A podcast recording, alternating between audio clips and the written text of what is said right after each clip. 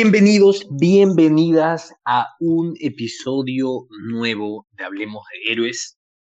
Gran episodio, gran episodio. Porque el día de hoy vamos a estar haciendo el review del señor de nuestro Lord, el mandarín. No, mentira, este. La mandarina. Nací La por mi mamá y mato por las mandarinas. Morirí por, la, por mandarino. Este, ¿qué tal? Ayer fuimos a ver la película al cine, el día del. Supuestamente El día del estreno, básicamente. Sí. Oye, O sea, yo- no sé cómo- Ahora, espérate, ahora que tú mencionaste, dijiste que hubo un preestreno el miércoles. ¿Cómo el preestreno si hay toque de queda? Lo que sucede, o sea, a ver, creo que, había, creo que había una función especial para invitados, influencers de, creo que Marvel acá en Perú, no, no tenía idea que hubiesen, pero ¿Sí? What the fuck? eran invitados gente. eh, ¿Por qué no estamos ahí? No, es próxima. Exacto, porque estamos de qué? Somos el mayor contenido.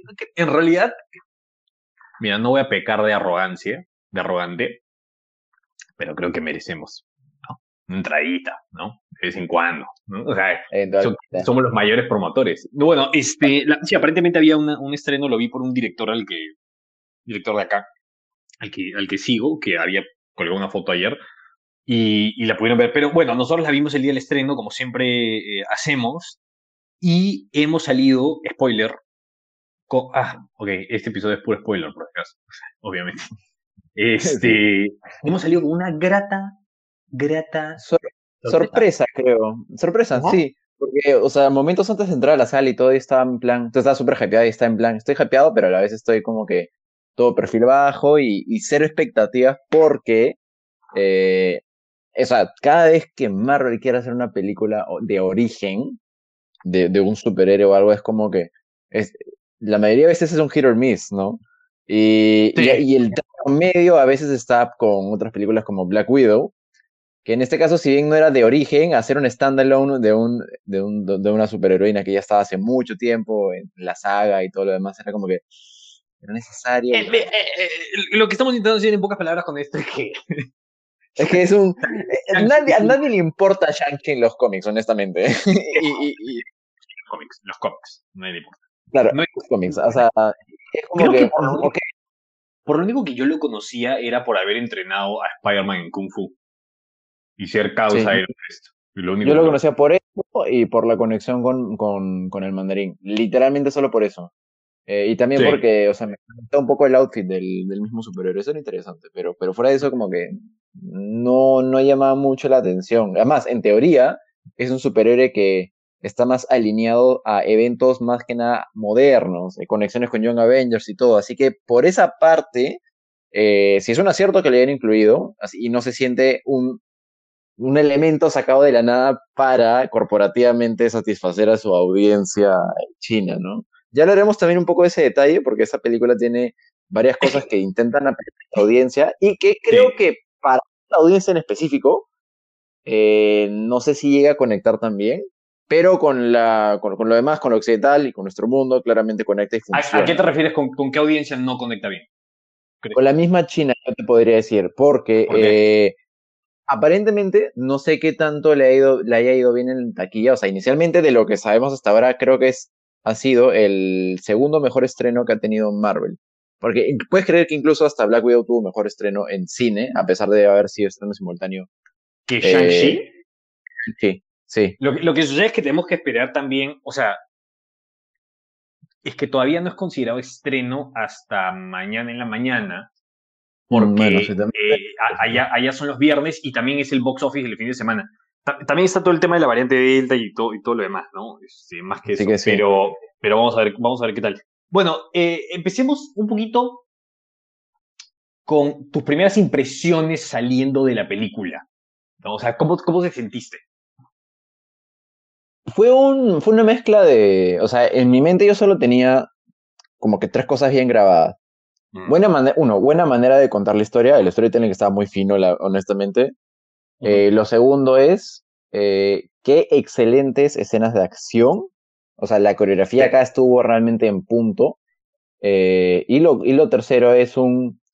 eh, estoy emocionado por lo que se viene y un poquito de dolor de cabeza porque había un montón de información que consumir en esta película, pero un montón. Exacto. ni siquiera en, en, otros superhéroes que en teoría son hasta más densos mitológicamente, como Thor, o los mismos guardianes, hasta en cierto sentido, eh, como que en esta había un montón de mística, un montón de lore, de, contenido nuevo. Y si bien es bueno, a una, o sea, en un superhéroe que a priori no parece tan interesante, creo que lo han hecho de una manera adecuada. ¿Pudo ser mejor? Bueno, en teoría siempre puede ser mejor, pero yo creo que el ritmo, el pacing y la manera de cómo conectar los elementos ha funcionado. Es complicado hacerlo también, porque pucha, la leyenda de los Diez Anillos es, larga. Eh, meter el tema de, de la aldea misma de la madre de Shang-Chi, que si bien en los cómics no era algo que yo recordaba que, o que supiera tanto, no, eh, es también, por sí creo que es un, una mística extra y más densa incluso. claro, Hay claro. elementos, la historia del mandarín, los anillos, la historia de la madre Shang-Chi. Eh, creo que lo hacen conectar de una manera armoniosa. Eh, en la primera hora de la película lo hacen súper bien. En la segunda yo creo que cuando ya llegan ellos mismos a la aldea de su madre y todo, ahí tal vez el, el ritmo de, de, contar la historia se pierde un poco, ¿no? Porque incluso te enteras eh, temas del background de, de, la aldea de la madre y todo lo demás, de, en un momento de la historia en la que ya estarías como que entrando al tercer acto, ¿no? Pero, pero fuera de eso, yo creo que me quedo mucho con esas cosas. Y el CGI, sobre todo. El CGI, hay elementos que están medio que bajos en, en, en, en el CGI, o sea, los efectos especiales en, en, en, parte han sido muy buenos y ambiciosos, sobre todo en lo que tiene que ver con las coreografías, o sea, los efectos de los anillos, la manera en cómo se utilizan los elementos, las armas, eso está excelente. Eh, ahora, hablando de, de, los animales, de, los, de las bestias, de los monstruos, yo creo que en algunas partes pudo haber sido mejor, Mira, pero, pero funciona. yo cuando vi eso, lo primero que pensé es, lo primero que pensé es, es en Star Wars. Mm. ¿Pero qué tiene que ver Star Wars Rosales? No, no, no, no, no, no, no estoy hablando del diseño de los personajes, no, no estoy hablando de eso. Estoy hablando de Star Wars de Disney. Y lo que sucede es que Disney, que es una de las cosas que sí está haciendo bien con Star Wars, puedes criticarlo la película que quieras con lo que quieras. Pero lo que sí está haciendo es agarrar la forma de George Lucas de crear todo con efectos prácticos, porque tienen el dinero. Entonces dije, oye, lo has podido haber hecho para Shang-Chi también. ¿Me entiendes? O sea, habían tantos animales que yo la estaba viendo y dije, claramente esto es, computadora, y me puse a pensar como, pero ¿qué te, o sea, literal sí puedo decir, ¿qué te cuesta? sí, hacerlos, hacerlos este, animatrónicos. Y lo mismo haces por Star Wars, ¿me entiendes? Entonces, no sé si es por el tema del riesgo, que, de que prefieren gastar menos o, o no sé qué, pero hubiera, para mí hubiera funcionado. Piénsalo en lo mejor.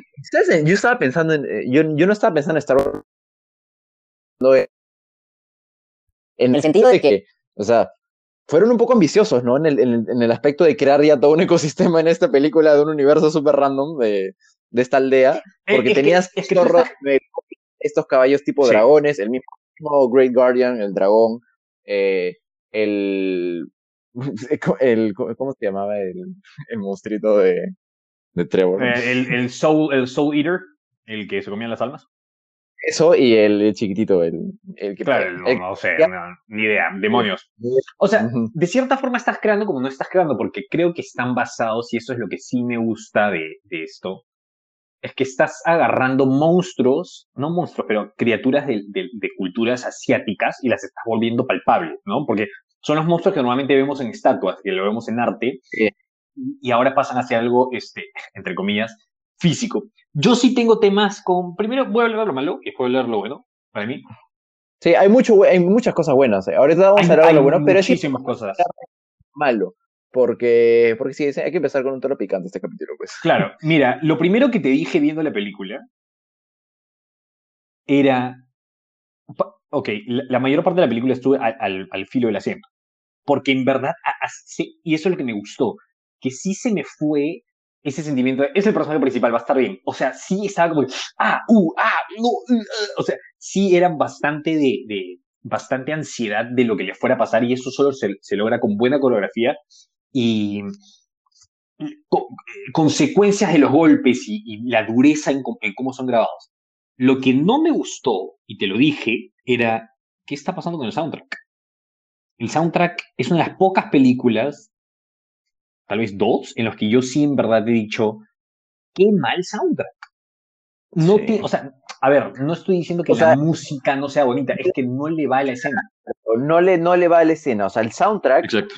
o la fórmula o la idea del soundtrack funciona, es claramente un sentido de música oriental que, que claramente tiene que ir en la película, pero yo creo que la ejecución misma de ese soundtrack en las escenas se queda corto, porque no, no, le, no le llega a dar la intensidad necesaria, ¿no? Piénsalo como, como Mulan. O sea, Mulan creo que a pesar de, su, de, sus, de sus propios errores como película, eh, el soundtrack es muy bueno, e incluso en las, en, las, escenas de pelea, eh, el soundtrack, digamos que se desapega un poco del oriental en, en, las, en las escenas de acción que hay en, que sí, claro, Mulan. poder hecho usa estos instrumentos, ¿no? Claro, y, esos instrumentos bajo, o sea, literal en, en, el, en la última pelea entre, entre Shang-Chi y su padre contra el mandarín, como que en los golpes finales no, no, no sentías como que o sea, no, no, había. Hay cierto, hay cierto ritmo, por ejemplo, en un soundtrack, porque la forma en la que, ¿cómo se hace un soundtrack? Para, para los que no entienden. Eh, yo no escribo, normal, eso es muy inusual escribir la música antes. Tú lo que haces es, terminas la película con cierto tipo de draft, con cierto tipo de, de, bosquejo de lo que es una edición, y se la mandas al compositor, y el compositor tiene que componer por lo que ve en la película. ¿Ok? Así es como normalmente se hace un soundtrack. Y esto no pegaba en la zona, en las partes de, de impacto o de revelación de algo. Por ejemplo, la última escena en la que Shang-Chi sale del lago y sale con el, con el Great Protector y, y, cuando en cualquier película, en ese momento es cuando le subes a la música y entra el impacto, se seguía escuchando. Revienta. Sí, que reviente todo, y en ese momento se seguía escuchando eh, todo a muy bajo volumen, entonces los golpes no encajaban. Se escuchaban cuerdas, cuando ahí necesariamente necesitabas cuerdas, probablemente se necesitabas tambores, no sé, ese tipo de... Exacto, o sea, necesitabas... Se necesita golpear estos momentos y Shang-Chi en ese momento, Shang-Chi no los golpea, sobre todo teniendo escenas pero creo que eso, disculpa, eso habla mucho de las escenas de acción, porque igual te mantiene impactado por lo que estás viendo. Claro. O sea, por ese lado, por ese lado sí. Y una cosa más, lo que sí quiero que hagan, y es lo que yo extrañaba al final de la película, como ya llegaremos a esa parte, sí extrañaba las, las peleas y quiero ver las peleas más de, de calle que nos puede ofrecer Shang-Chi. ¿Por qué? Porque eh, sí las hemos visto, pero lo, lo, no, no lo malo, pero cómo los hemos visto en esta película es, peleas de artes marciales en ambientes muy eh, eh, fantásticos, ¿me entienden? Y está bien, está bien, pero mi escena favorita de, de la, película Misa. entre, yo creo que estuvo entre la misma pelea del bus que estuvo excelente y bueno, sí, la película, sí, claro en, en la ciudad, en, la, en, bueno, en este pedazo de ciudad en donde se encontró con Shaolin y, estaban, y, entró The Mandarin y todos. Y, y bueno, y, el, ah, ejército. En, en Macao, en Macao. Y, bueno, es que la, la, secuencia de, la secuencia del bus. Sí, no, claro, la, del bus y la, y, la de, y la de pelea en el edificio en, Macao creo que fueron los mejores pedazos de coreografía que he visto en Marvel desde hace un montón de tiempo, porque ahí estamos hablando de coreografía mano a mano. Sí, exacto, Marvel, Marvel con el tiempo dejó un poco el mano a mano y pasó a ser puro rayito, rayito, eh, blasts de, de fuego, cosas así, ¿no? Acá se recuperó eso y me encantó porque ese es, ahí, ahí se demuestra la, la, ambición misma de los directores por crear escenas llamativas y Exacto. haciendo, porque eso te mantiene frío haciendo. Una cosa sí, sí creo, si bien son impactantes, eh, y están muy, y estas escenas están muy inspiradas por el cine de los 70s y 80s, el cine de artes marciales de, de, de, Kung Fu, de Hong Kong. Bruce Lee. De Hong Kong, simplemente, no, no de Kung Fu. Este, sí, ¿no? Y, y, y muchos directores de, de, esa época se encargaban de hacer escenas en las que los personajes, por ejemplo, tienden a tener vuelos muchísimo más más eh, a la hora de saltar muchísimo más largos y este tema del ki, ¿no? Es, este, de, de, o, de los chakras explicado como esa fuente de poder que no es sobrehumana, pero que te, que te puede hacer estos movimientos. Me encanta cómo lo explican en esta, ¿no? Este, siendo en los poderes del dragón. Pero sí creo que tiene un potencial, ojo, no estoy diciendo que no estuve, sí tiene un potencial de tener la siguiente escenas tipo, ¿te acuerdas la escena del baño de, de Misión Imposible 5? La mejor, ese, ese, sí, ese sí creo que eh, eh, fuera de Marvel, es de las mejores escenas es de las mejores. que vas a ver en tu vida. Porque no solo, o sea, no es una pelea, o sea, en retrospectiva una pelea en el baño puede parecer aburrida por en el escenario, pero los elementos que te ofrece un espacio inusual, sí. utilizándolos creativamente, te da, te da literalmente las mejores piezas de acción que pueden haber en películas de este estilo, ¿no? Exacto. Y, acá lo hicieron bien con el, con el bus, o sea, la, escena de, de, la, de acción en, el bus fue muy buena, utilizaron un montón de elementos interesantes, ¿no? El espacio, o sea, ahí. Claro, pero este, este, el, lo que hace una buena, una, escena, una buena escena de acción y lo que hacen acá es que una buena escena de peleas es una escena que casi no corta, porque todo es una coreografía. Si tú ves una película como normalmente sucede, ves una película y hay mucho corte en, la en, en las escenas de acción, son escenas muy, para empezar, han sido muy improvisadas y no le han dado el esmero que deberían de, tener. Esta casi no corta, ¿no? Que es lo que están buscando, o tienen cortes inusuales, de los cuales, que digo, cortes este, este, indetectables, ¿no? Que ni siquiera te das cuenta, pero es también por, por cómo se mueve, ¿no? la, escena del edificio, cuando están peleando, cómo se mueve la cámara de arriba a abajo y afuera el edificio adentro. El juego de cámaras en escenas de acción es lo que más me encanta, ¿no? O sea, por ejemplo, un está la escena del tren en Spider-Man 2, ¿no? Cuando pelean ellos en el escenario, en el tren, no hay corte. literalmente todo es paneos, este, traveling, e, ese tipo de elementos se hace bien. Por ejemplo, a mí me encantó esta escena en la que empieza a sonar el soundtrack de DJ Snake, el, el Run It, y, y, ah, literalmente tiene una vista medio que panorámica del bus y está alejado y es un paneo y tú ves a Shang-Chi luchando uno a uno. Sí, sí, sí, sí, sí, sí, sí, muy bueno. Esa, es una... escena es Y va avanzando, va avanzando horizontalmente con él, mientras él va avanzando en, el, en los balones, el, es, muy buena. Em, una de mis escenas favoritas debo decirlo, es, no sé por qué, me da ganas de agarrar, creo que es lo primero que voy a dibujar. Es la escena en la que el mandarín, o ¿cómo era? Wen, Wen Wu, sí, Wen Wu, ¿no es cierto? Lleva a Shang-Chi al bar donde están los que mataron a la mamá.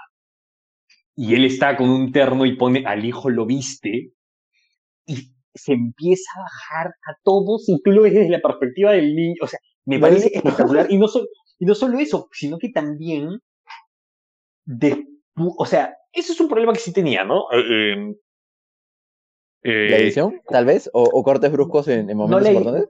No la edición, más que todo es cómo ha sido estructurada la película. ¿Ya? Para ti, antes que, antes que yo continúe, para ti, ¿qué, qué, tal te pareció? Porque tú has dicho mucho sobre storytelling, ¿no? Mira, la, la, estructura eh, en la primera hora es impecable. O sea, yo creo que en la primera hora la estructura del storytelling es impecable. Claramente teníamos que empezar con el origen de los 10 anillos ahí. Eso habrá durado sus, bueno, probablemente 8 o 9 minutos. Y está bien, porque teníamos que explicar al mandarín. Es importante que en una historia a veces no te enfoques principalmente solo en el protagonista y, y que empezando la película te salga la cara del protagonista en plan, soy yo, estoy aquí, la película se trata de mí. Acá no, acá empezaron contando el background de la leyenda de los 10 anillos y presentando al villano de una manera que te hace empatizar con él. Y eso está genial para aprovechar los elementos de la película más adelante. Eh, después, bueno, empezamos de frente con las escenas de acción, eh, cómo se nos presenta la historia de, de mismo Shang-Chi, de, de, él, donde ella cuenta el background de los 10 anillos como, como imperio, como ejército eh, a través de los años. Esa parte estuvo excelente, ¿no? Ya para la segunda hora en la que entramos a la parte más mística de la película, en donde ya no es tanto los 10 anillos, sino más bien la historia de, de su madre y la aldea y, y, bueno, todo el background de, de The Great Protector, el dragón y, bueno, los bestias come almas y todo. Ahí yo creo que ya se perdió un poco el, el buen ritmo, eh, porque es como que es como que te cuenten una historia mientras literalmente a espaldas de esa aldea ya está entrando el mismo mandarín, ¿no? Como antes del tercer acto ya, ya cuentas historia, ahí más bien viene una preparación y armar más hype, ¿no? Para el Exacto, exacto. Eh, a eso, a eso yo me refería, exacto, yo me refería, ese es, ese es uno de mis dos, tres, tengo tres, dos problemas con la película. No, sí, tengo tres problemas con la película, nada más.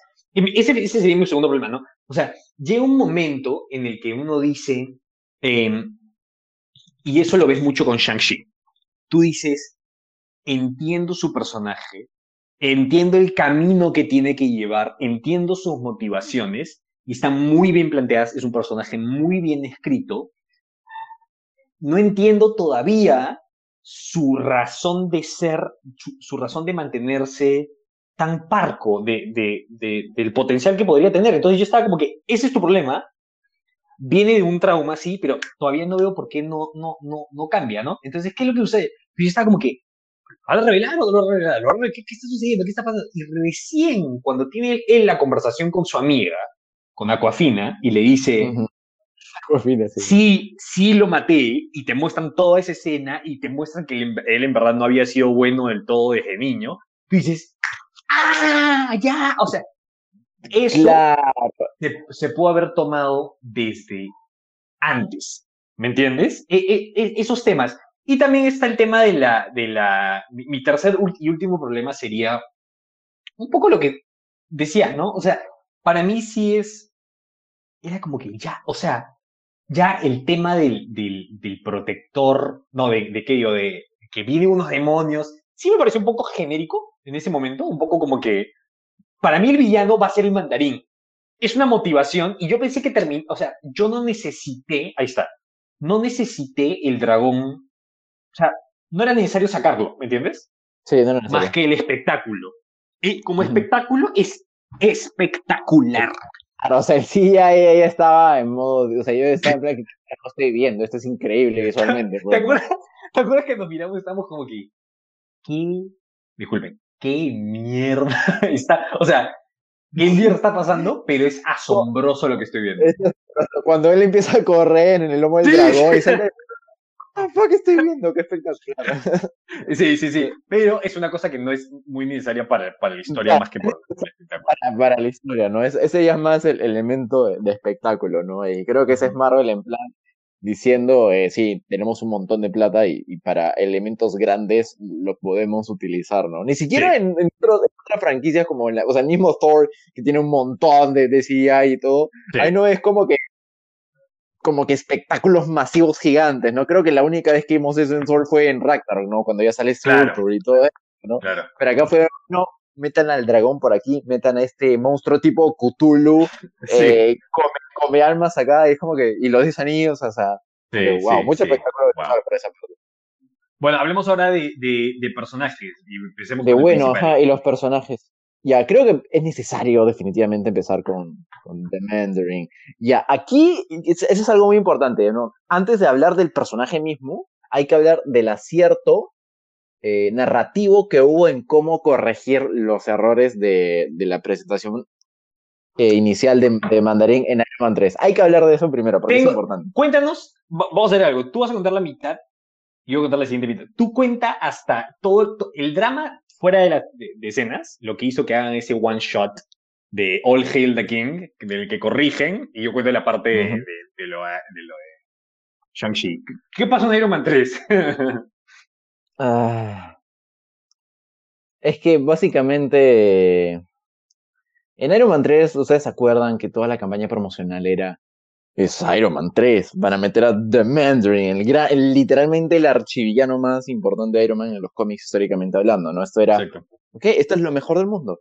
Eh, literalmente creo que Iron Man 3 fue como que una promoción de una película, o sea, creo que fue falsa publicidad, honestamente hablando, porque cuando tú presentas el background de The Mandarin en toda la película y te sientas a ver la película y te das cuenta de que no es para nada una adaptación de, historias de The Mandarin, sino de, la, de Extremis, que es otra muy buena historia de Iron Man, por cierto, solo que acá literalmente te enteras una vez que ya pagaste el boleto y estás viendo la película, es un... Entonces, ¿por qué metieron a The Mandarin? Bueno, en Iron Man 3 era el tema de que el personaje de, que, interpretaba Ben Kingsley era una actuación de The Mandarin que en este caso estaba, eh, digamos, eh, puesta en escena y ordenada por, eh, por Killian Endrich, que aquí este Aldrich Killing, que era básicamente el, o sea, el villano principal de esa historia de Extremis, ¿no? O sea, esos elementos en donde meten a The Mandarin solo para promocionar la película, para no caer en el tema de, de que a la gente no le interese.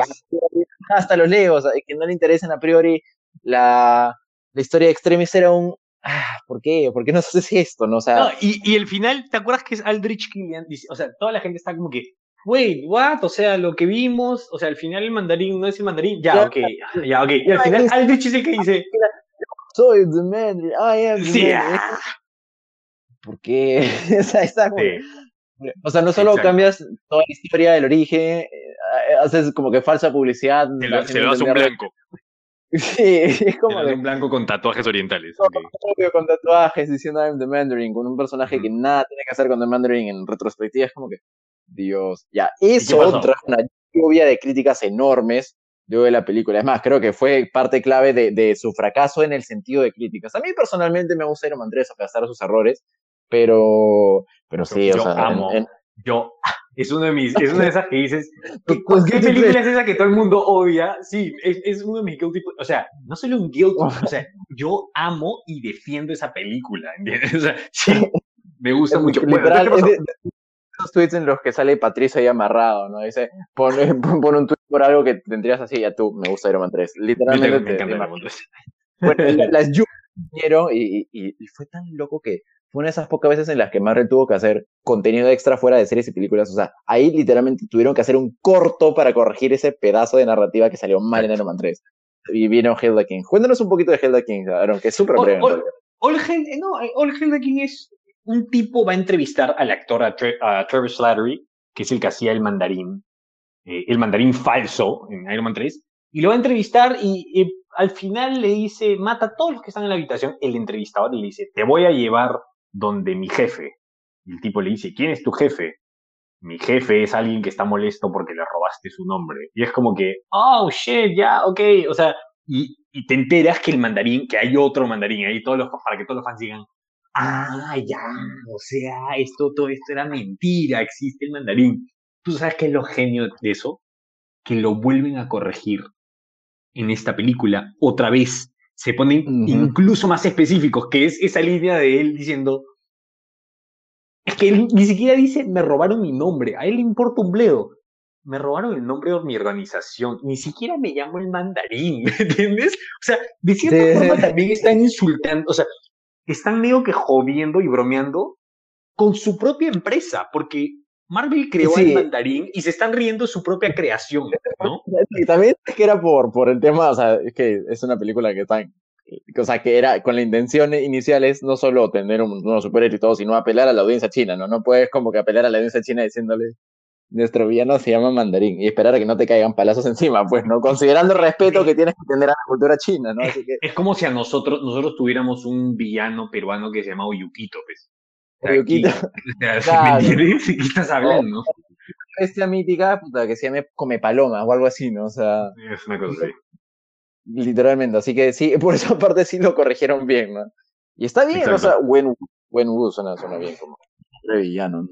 Sí, Así que una vez que se corrige eso, la, la reintroducción de, del personaje de Ben Kingsley aquí como tres horas ha sido demasiado, o sea, ha sido el comic relief necesario que tenía la película, ¿no?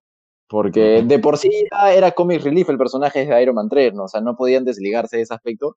Y me gustó mucho la, la, química que tuvo con... No me olvidé cómo se llama el monstruito, pero bueno, el monstruito fue... Morris, se llamaba Morris. bueno, entonces, ¿qué, ¿qué, tal? ¿Qué tal, el, ¿Qué tal Tony Leung como el mandarín? ¿Qué tal, ¿Qué tal te parece que está escrito?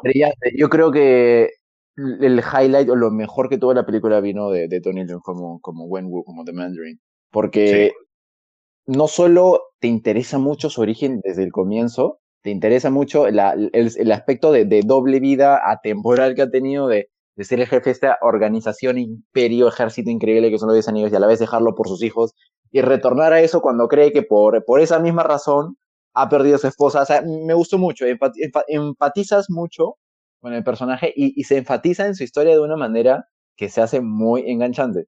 O sea, eso funciona excelente. Es más, creo que si no fuera por él como personaje, como villano, Shang-Chi como protagonista se hubiera quedado más parco de lo que inicialmente es. exacto, exacto. E, es un personaje, o sea, yo nunca, está dentro de mis tres, lo digo de frente, ¿ah? está dentro de mis tres villanos favoritos en sí en películas de superhéroes. No solo por la actuación, es porque lo entiendes, o sea, entiendes lo que sucede. O sea, pudo haber sido un tirano en el pasado, pero, pero también tú entiendes que es como que, pero así se vi, ¿me entiendes? Así se vivía. Y es lo único que él sabe hacer. Es un tipo que seguro pertenecía a cierto, a cierto tipo de dinastía, encontró estos anillos y dijo, que conquistar. Y esa primera escena, cuando te muestran el funcionamiento de los anillos, ese, ese opening en la que el tipo sale destrozándose a un ejército es espectacular. Y después lo que seguimos viendo, ¿no? Durante los años. Pensando ahí, o sea, esta es una referencia que en teoría no hay que ver pero en la primera escena en la que él sale con los 10 anillos bajándose a todo un ejército e, e imperio en ese momento, y estaba pensando en un este es un hombre solo contra un ejército de mil personas y, y, y los efectos y la coreografía son excelentes. Ahí literalmente yo estaba pensando en Madara versus el, la cuarta división de, de, en, en, Guerra Ninja en Naruto. O sea, sí, literalmente sí, sí, sí, sí. solo contra el mundo matando los cosas. Es, uh -huh, wow, o sea, uh -huh. es una demostración de poder excelente, ¿no? Ese es como que... Y hacen ese... Hacen ese plano del soldado contra el que se enfrentan asustado, como que ya se... Me encanta eso. Y Después está todo el tema, lo que me gustó es el tema de que entiendes sus motivaciones y sí, yo me, me la pasaba pensando en, claro, ¿cómo lo convences de que está mal si literal está escuchando a su esposa? Uh -huh. O sea, no te da miedo, o sea, no dices como que, qué mala persona, es un villano por, por, por lo que quiere hacer. No, no, no, no, no es un villano y te da miedo por lo que es capaz de hacer, que es lo que sí. me gusta, porque sus intenciones, la verdad, es que son, oye, quiero liberar a mi esposa, ¿me entiendes? Eso, claro. eso es lo que, lo que lo hace un gran villano. Pasemos ahora a Shang-Chi, Simu Liu como, como Shang-Chi.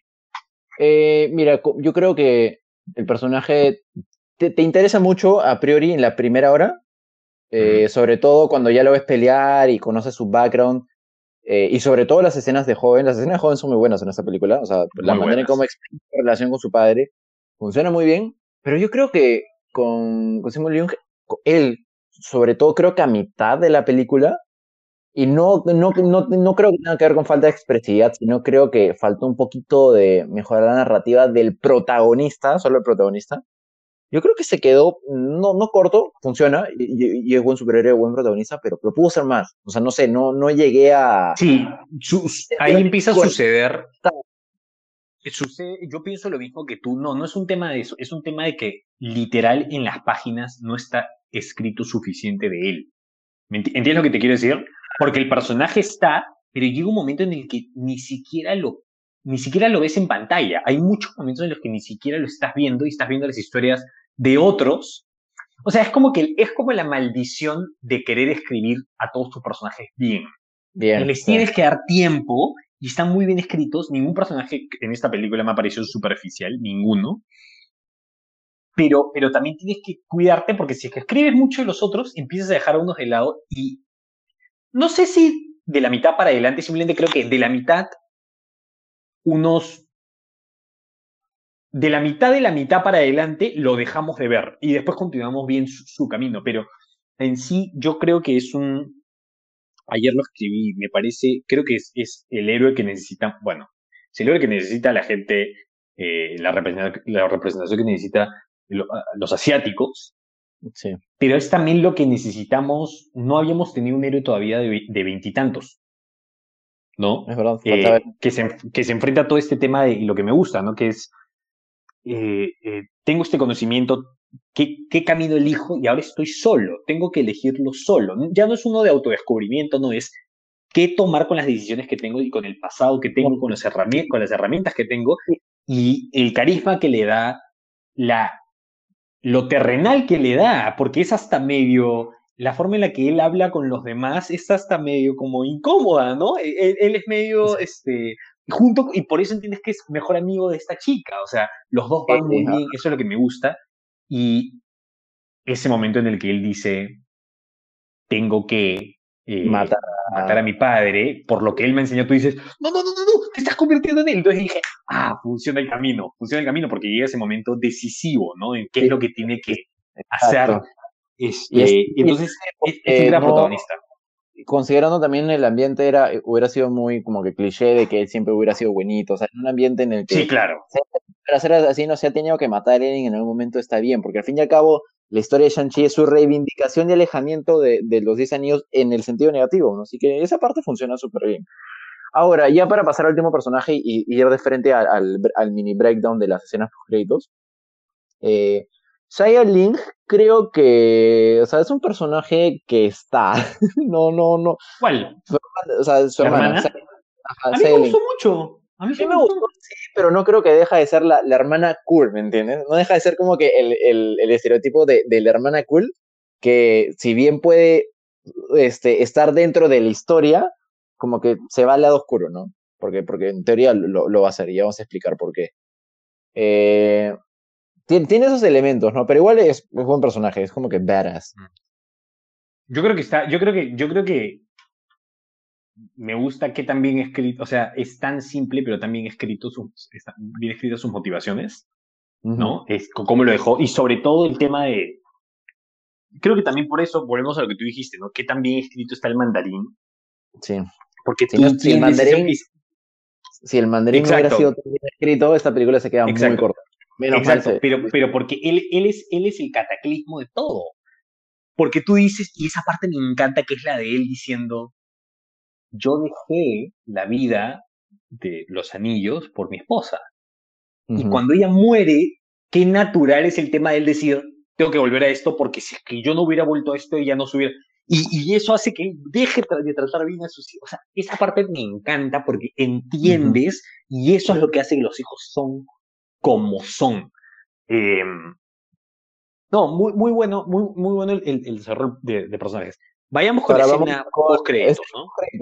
Eh, bueno, para, ah, para hablar de la primera escena de post-créditos también tenemos que mencionar que un personaje de, que ya conocemos de, de, Doctor Strange aparece en esta película, que es Wong. Sale una escena de él peleando con Abomination. Honestamente, no sé si todos pensábamos que la aparición de, de Abominación de Abomination iba a ser mucho más grande aquí. Yo creo que era simplemente un enganche eh, eh. como easter para la película, porque ya sabemos que este personaje va a aparecer en She-Hulk. No es villano de Hulk por las puertas. claramente van a hacer algo más con este villano eh, una vez que lo han reintroducido a, a, este universo. Pero Wong aparece aquí y como ya hemos explicado anteriormente en el capítulo de, en el que hablamos del tráiler de Spider-Man No Way Home, eh, en ese, en ese tráiler Wong se va de vacaciones. Es muy probable de que, hablando temporalmente, se va de vacaciones para introducirse en este mundo de las peleas nocturnas callejeras de la Deep Web uh -huh. y en algún momento incluso entrena a Abomination ¿no? y todo lo demás. Eh, bueno, a pesar de eso, él obviamente sigue trabajando para Strange, sigue en, en el Sanctum Sanctorum y por ende, por las conexiones y ya también la primera impresión que él tuvo de Shang-Chi, eh, tuvieron que contactar e introducirse. Eh, en la primera escena post créditos vemos a Shang-Chi con Wong, con Katie y también está nuestra queridísima Brie Larson, Capitana Marvel, ahora con pelo largo, y, y Mark Ruffalo, es decir, Bruce Banner, pero ahora como Bruce Banner, no estaba como profesor. E-, eso, eso, es algo que mucha gente me di cuenta que se había olvidado mientras veía la escena, porque decía, oh, wow, es la Capitana Marvel, oh, wow, es Bruce Banner. Y yo estaba como que, es Bruce Banner, exacto. Me di cuenta que no es Hulk, porque supuestamente no podía haber reversión de el, eh, lo que él había hecho de convertirse en Professor Hulk, lo cual sí me gusta, porque siempre me ponía a pensar en el futuro de Hulk y está como que ah, va a haber sí. un tipo verde caminando por todo. Exacto. No me parecía bien. Este, sí, sí, un, un, punto clave que sí quería este, remarcar. Sí me parece que esta escena ha sido grabada. A, a lo que me refiero es el look de ellos. Me parece que ha sido grabado muy improvisado, porque es como sí. que él está con el pelo largo y siempre, es más, está hasta más canoso de lo que se ve, y ella Capitana está con un maquillaje, ella está con un maquillaje cualquiera. ¿Qué cosa? Y Capitana Marvel estaba con el pelo largo, en teoría de tener, debería tener el pelo corto. O sea, no o sea, sé si la intención es que esto esté pasando como un año y medio después de los eventos de Endgame. Tal vez sí. O sea, yo creo que una parte... O sea, yo creo que sí. Yo creo que sí, ha pasado un año y está bien que tenga el pelo largo y todo, pero sí, o sea, ¿qué, diablos hacía Margot con el pelo tan largo? Estaba rico. No, es que no solo eso, era como que, era como que el pelo largo y era como que como que, no sé, todo el look se veía como muy, el de los dos, se veía muy improvisado. Pero más allá, vamos a, vamos a ver lo que significa sí. esta mm, escena. Básicamente, ¿no?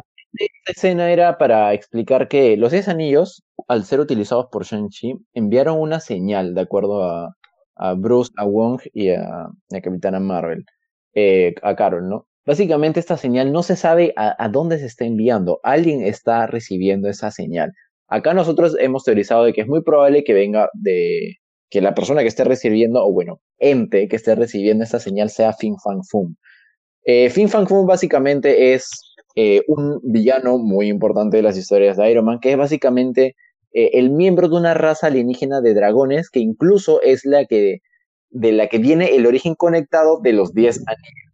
Los 10 anillos en los cómics viene de esta raza de dragones, son como que elementos eh, o fragmentos alienígenas que vienen de estos dragones, así que es muy probable que introduzcan a Fin Fan Fum, considerando que ya hemos visto un monstruo tipo dragonoide en esta sí. Fin Fan Fum para la siguiente película. Dragonoide, qué buena palabra. Dragonoide. Eh, es muy probable también de que si no es Fin Fan Fum, eh, puede ser que celestiales. sean los celestiales. Aquí puede entrar una conexión con Eternals. porque en Eternals vemos de que algo entra en la superficie de la Tierra y, o sea, hay un montón de alienígena, ¿no? Y ahí puede haber conexión. Lo que yo sí quiero que se mantenga en todo esto es, ya estoy cansado que todo lo que hay en Marvel se explique por aliens. Y sí quiero que se, se, se siga contando que es un tema místico y es un tema si quieres, este, extradimensional o lo que sea, y que, y que la raza de Fin Fan Pum quiera entrar por ese lado. Eh, y estamos hablando de un dragón que habla con manos, ¿ah? O sea, tiene pulgares, si no me equivoco. O sea, es, es, es, es un dragón humanoide. un calzoncillo, pero Sí, es, es, espectacular el diseño. Entonces tenemos eso por ese lado. Y lo que me gusta es, es también el tema de que vamos a tener ahora un lado más del universo Marvel, que es el lado de las artes místicas que Iron Fist no pudo hacer. Serie porquería. Eh, que es una serie mala, o sea, sí, es muy improvisada. sí, el otro día leí que. ¿Sabes lo que el otro día leí? Que uno, uno de los que hace los stunts, los, los este, las escenas de pelea, fue nominado a un Emmy y contaba que sí, bueno, pasan muchas cosas, sobre todo en esa serie de Netflix, Iron Fist, le ha también la pasé mal porque el, uno de los actores no quería entrenar. eres, eres el, eres el, prácticamente el, el arma viviente, eres Iron Fist y no quieres entrenar. ¿Me entiendes? Que eso es lo que sí pudo hacer este ese es el único. Que no, que no a Daredevil, pero que sí rebooten a Iron Fist. Lo tienen que hacer. De, de, todas maneras. Bueno. Eh, la segunda. Ah, la Bueno, la segunda es mucho más directa, ¿no? En realidad la única escena importante es la primera, pero en la segunda escena básicamente vemos a, a Shia Link eh, reconstruyendo el imperio que ella prometió que iba a, a destruir, porque en la película se nos presenta la idea de que ella iba a descontinuar a los Diez Anillos, y que básicamente iba a, hacer la disolución del imperio, del ejército. No lo hizo. Básicamente hemos visto de que tal y como ella construyó su imperio de, luchas nocturnas en la, en la Dark Web, aquí lo, hizo de nuevo. O sea, básicamente ha reconstruido de nuevo los 10 anillos, pero bajo su mandato, e incluso cambiando el, el escudo de los 10 anillos, y aquí es importante porque esto nos pueden hacer conexiones con personajes en el futuro. Tal vez está la posibilidad de que la persona a la que Sharon Carter estaba contactando al final de, de Falcon and the Winter Soldier sea ella, ¿no? Porque los únicos personajes que han creado imperios en donde se formaban negocios sucios a través de la Deep Web, solo eso se veía en Madripoor con Sharon Carter y en este caso con Shia Link en, en Macao. Y en este caso ahora con los de que ha reconstruido. Ahí hay una muy buena conexión terrenal con lo místico, que es el universo de, de Shang-Chi con, con, el de Falcon. Me gusta mucho también, me gusta mucho también la conexión de, claro, las Black Widows están ya liberadas en el mundo. Sí. Y vemos a una que decidió seguir la vida de luchadora, ¿no? Dentro de estas, eh, este, había, había una persona. Había una persona con el virus de extremis, que en teoría ya no debería haber, pero no importa, suéltenlo, o sea, el elemento está ahí, ¿no? claro, que experimentaron con, supuestamente con, con este, con soldados, ¿no? De, de seguro habría uno. Habría uno por ahí. Este, sí, sí me hubiese gustado, ya para terminar, mostrar cómo va a ser la vida de Shang-Chi y de Katie en el futuro. O sea, a qué se van a dedicar ahora, porque claramente hay un cambio. Y ya, este, bueno, esos son nuestros pensamientos sobre, sobre, sobre Shang-Chi. Eh, Acierto. O sea, afirmativo, buena película. Yo creo que para hacer una película de origen de Marvel, lo hicieron bien. O sea, hay elementos que pueden ser mejor, pero ha sido ambiciosa y se ha desarrollado de una manera, yo creo que es notable. Es mi segundo, es mi segundo mejor contenido de Marvel este año. Para mí es Loki. Loki. Eh, para mí es Loki, Shang-Chi, Falcon and the Winter Soldier, WandaVision y Black Widow. Sí. en ese orden, en ese orden las cosas. Sí. Pero bueno, Eh, ahora tenemos que hablar de algo, bueno, tenemos que hacer nuestro review de lo que ha sido eh, los últimos dos capítulos de What If. En realidad, el tercero no es tan importante retrospectivas, pero el cuarto sí. El cuarto vamos a hablar qué, qué, conexiones puede tener. El tercer capítulo de What If, seguramente ya lo han visto la semana pasada, chicos, es básicamente la historia en la que qué hubiera pasado si los Avengers no hubieran existido. Eh, en esencia, aquí lo único que cambia es que Hank Pym, aquí, al ver cómo su hija Hope, que en esta historia y universo se une a los, eh, se une a Shield y muere en una misión de Shield. Acá, por Bucky, o sea, Bucky Barnes, Winter Soldier es quien la mata. Ajá. Eso se entiende entre cámaras, ¿no? Por, mediante referencias, pero es excelente cómo utilizan aquí a Hank Pym de una manera en la que revalorizan bien al personaje mm, con el contenido de los cómics, ¿no? Porque aquí es básicamente, sí, tiene conexiones con, ah, con lo que ha sido la creación de Ant-Man, Wasp y todo, pero, pero aquí hay mucha más relevancia del personaje, ¿no? Y, está bueno ver... El... Hizo, la chamba que, hizo la chamba que todos los villanos no, no pudieron hacer. Los mató todos. Sí. Los mató absolutamente todos. Tienes em, porque es, es muy OP, o sea, es muy poderoso la, la idea de, de, los poderes detrás de Yellow Jacket, ¿no? Y de ant Acá se, se, se, hizo muy bien. Y es genial ver cómo se forma un equipo alternativo de Avengers en el que simplemente tienes al capitán, porque está el capitán en América aquí, porque lo reviven después de, de reunir al, bueno, del, del, intento de reunir a los demás Avengers. Y está el llamado eh, acelerado de, de Carol Danvers, ¿no? De Capitán Marvel aquí. Eso estuvo excelente, ¿no? No sé si veamos más de este equipo alternativo de Avengers en este universo, es muy probable que sí. Pero ese ha sido el capítulo 3, ¿no? Ha sido una manera de revalorizar el personaje de, Yellow Jacket y mostrar de una manera visceral interesante cómo te puedes bajar a los Avengers antes de que existieran. O sea, ese, ese concepto estuvo bien trabajado. Cuarto capítulo, Sat, que, que me la bajó a Lucina. Spain without the S. Eso es. Puro pain puro dolor. O sea, es un capítulo muy pesado. O sea, muy pesado emocionalmente, hermano. Yo que, mira. Eh, a mí me encanta la relación que tiene. O sea, yo, y, lo más chistoso es que para hacer. Es una de las relaciones más infravaloradas de Marvel. Porque incluso ni siquiera existe, entre comillas. Eso, eso, es que e, eso es lo que me gustó, que por fin, de cierta forma, estamos viendo escenas canon, entre comillas, de lo que era la relación entre los dos. Porque, este, este, este, mi enamorada me dijo, ay, qué bueno que salgan, este, pobrecita lo que le pasó a su flaca, ¿no? Y yo estoy como que, pero no es su flaca. Me dice, ¿cómo no es su flaca? Y yo le digo, es su ex flaca. Y ni siquiera es su ex flaca. Se debe entender que es su ex coso, ¿me entiendes? O sea, estaban juntos de cierta forma y recién en este capítulo tenemos flashbacks de cuando ellos, no sé si vivían juntos, pero en sus momentos más íntimos. Pero eso salía, ¿no? Y, claro, y eran de medicina y todo, era como que, oh, qué, chévere ver esto. Porque en Doctor Strange simplemente en la película ya, ya, los tienes a ellos como, o sea, como, como exes, pues básicamente, ¿no? Y... No, no, güey, güey, yo, yo me refiero a que, aquí, por ejemplo, eh, cuando ella le dice, estoy usando tu polo, y él dice, ah, o sea, ¿me entiendes? A esos momentos, porque su salida, eh, creo que lo que no mencionaron acá, es que el cambio es que ella dice, Sí, porque él le invita en la película a ir a esta gala. A la gala en la que él se, en la que él se accidenta, él le invita a ir y ella dice que no. Y en este universo ella dice que sí. Ah, que sí. Exacto. Este es el personaje con el que más conexiones vamos a tener en un futuro. Este Doctor Strange va a aparecer eh, más adelante. Es probable que no sabemos al 100%, o sea, de que sabemos que va a aparecer, lo firmamos así estampado, sí va a aparecer, pero no. O sea, en What If, en What If, sí, What If sí va a aparecer. Pero es muy probable que aparezca o indicios de este personaje o directamente el personaje en Doctor Strange Multiverse of Madness. Hay personas que dicen que va a aparecer en Spider-Man No Way Home, porque, porque Doctor Strange haría el hechizo, eso ya a volar. E incluso vino de, de filtraciones. Que era él, que era él y que venía de Daniel RPK, y hemos hablado un poco de Daniel RPK, que por cada buen filtro que, que, saca, hay por lo menos tres o cuatro muy volados que nada que ver y ni siquiera suceden.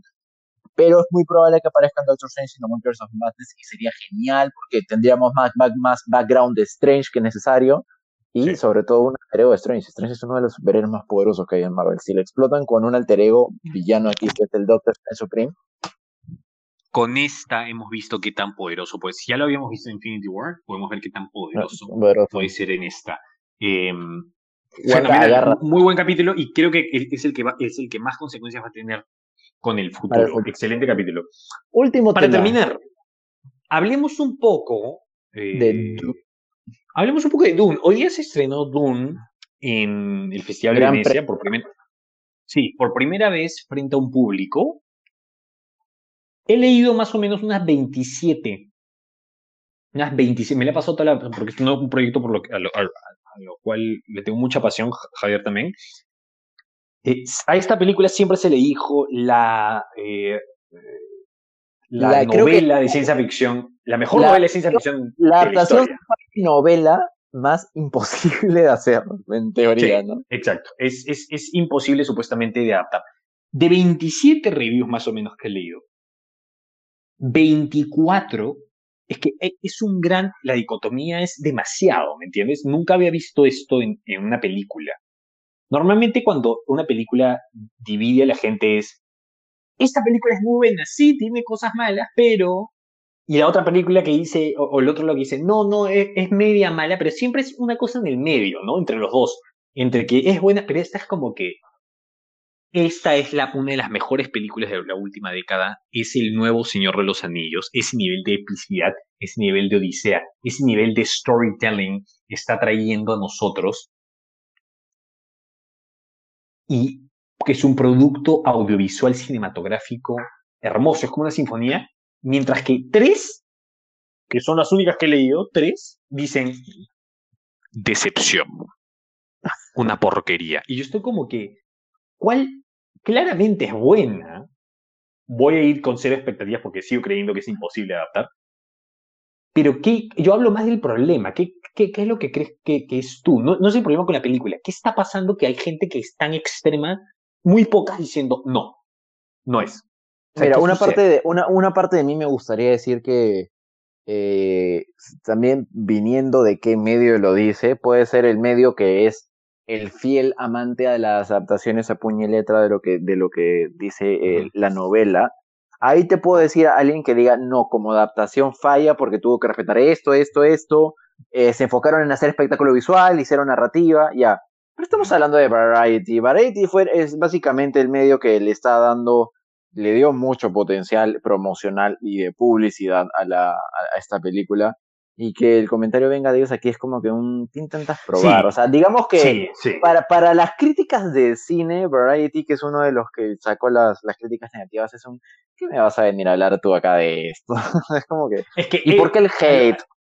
Sí, e, exacto, porque y, yo creo que es, eso es un, es un crítico que no ha sabido investigarlo. ¿Por qué? Yo estoy por terminar el libro y la mitad del libro es el setup de lo que va a pasar, de la acción. Se demora mucho tiempo en agarrar el momentum de decir, o sea, ya viene la avalancha de lo que. Entonces, Así es el libro. Y la crítica que más veía era, Doom este, tiene momentos en los que está construyendo demasiado su mundo y hay muchas explicaciones y recién eh, empieza a... Y yo estoy como que, ¿por qué es la adaptación del libro? O sea, no puedes criticar una película por adaptar un libro o sea, literalmente en ese momento estarías criticando el libro, no la película, ¿me entiendes? Piénsalo de esta manera, piénsalo como si la primera, o sea, la primera película de Star Wars, cronológicamente hablando, Phantom Menace, fuera cronológicamente y, en el cine la, primera que sale, ¿no? Tendrías un montón de gente, no, no pasa mucha, mucha acción, todo esto es muy exploratorio, ¿no? Y es como que un... E, exacto, bueno, exacto. Está escrito así, ¿me entiendes? Y, y, exacto. Y para, y para una historia tan tan densa en, en, el lore, en la mística, en el universo creado, pues algo de introducción tienes que hacer. El ritmo lo pueden hacer de una manera un poco más este, activo, más acción, sí, pero, pero no deja de ser una historia introductoria de una saga que va a ser explotada más adelante. Si esta película es mitad introductoria, mitad acción, pues bueno, a pesar de que es una adaptación de la novela, es en teoría lo que hay que hacer.